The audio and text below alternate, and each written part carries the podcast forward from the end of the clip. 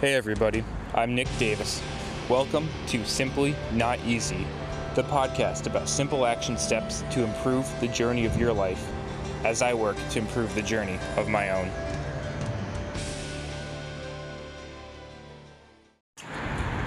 Hey, what's going on, everybody? Welcome back to Simply Not Easy. Hope you all having a great day out there today. Sleepy Saturday, where we're talking about rest, recovery, and rejuvenation, and why these things that are typically viewed as more passive are all but that.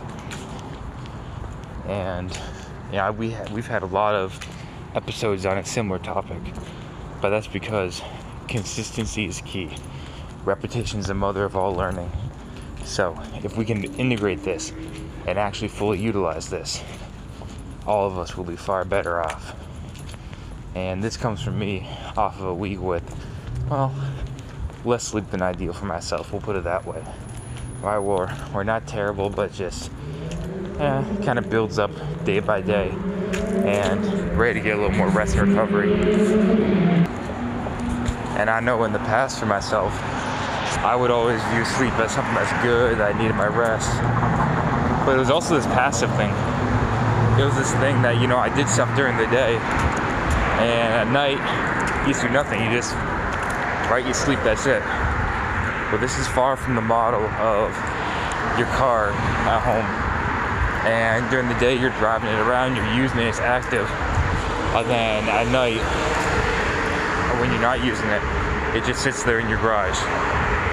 Not on, not idling, just there. A hunk of metal. This is far from what happens for us. And at night, when we sleep, well, everything happens when we sleep. Everything happens when we sleep. And the huge benefits of this is what actually allow us to regulate life on a daily basis. And we would very literally die without being able to have a normal functions without sleep. But then we have to remember there's normal, but then there's approaching optimal. And then there's the other end of that where there's just, you know, let's scrape by and survive.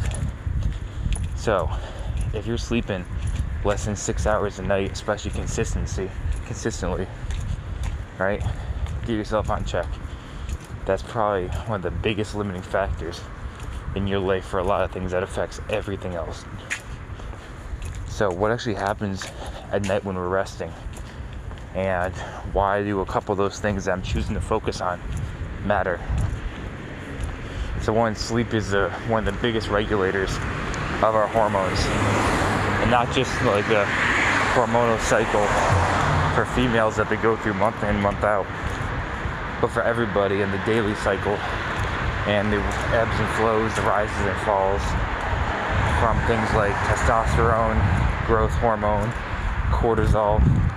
We have natural levels that change and regulate, and we can only control this better if we get the adequate amount of sleep that's when our body is able to produce and regulate that to a far better degree. We have evidence out there that in our genes themselves are our telomeres, right, which we think of as kind of like our age buffer or a metric of age. That's actually able to change as well. And so, again, it might not be by just every single night, but over a period of time, signs of aging absolutely change by in our DNA itself, in our telomere length. And we think of that as some kind of our a metric of recovery and resiliency in life, and more of a marker of our biological age, not necessarily the number of days or years that we've truly been on this planet, but how is our body actually maturing? So, what else does sleep do? Well, we talk about hormone regulation, which means for athletes and everybody, is huge for muscle recovery, but then the ability to regulate force production as well during the day is huge for immune health. We've got these cytokines being produced and released throughout the night in our body, helping to better heal. And this is the same for if you have but a mere flesh wound, a gash on your skin, right? Physically healing that. But then other things as well for inflammatory levels and regulating that. All extremely important. But then I think it's without a doubt that we understand that it's huge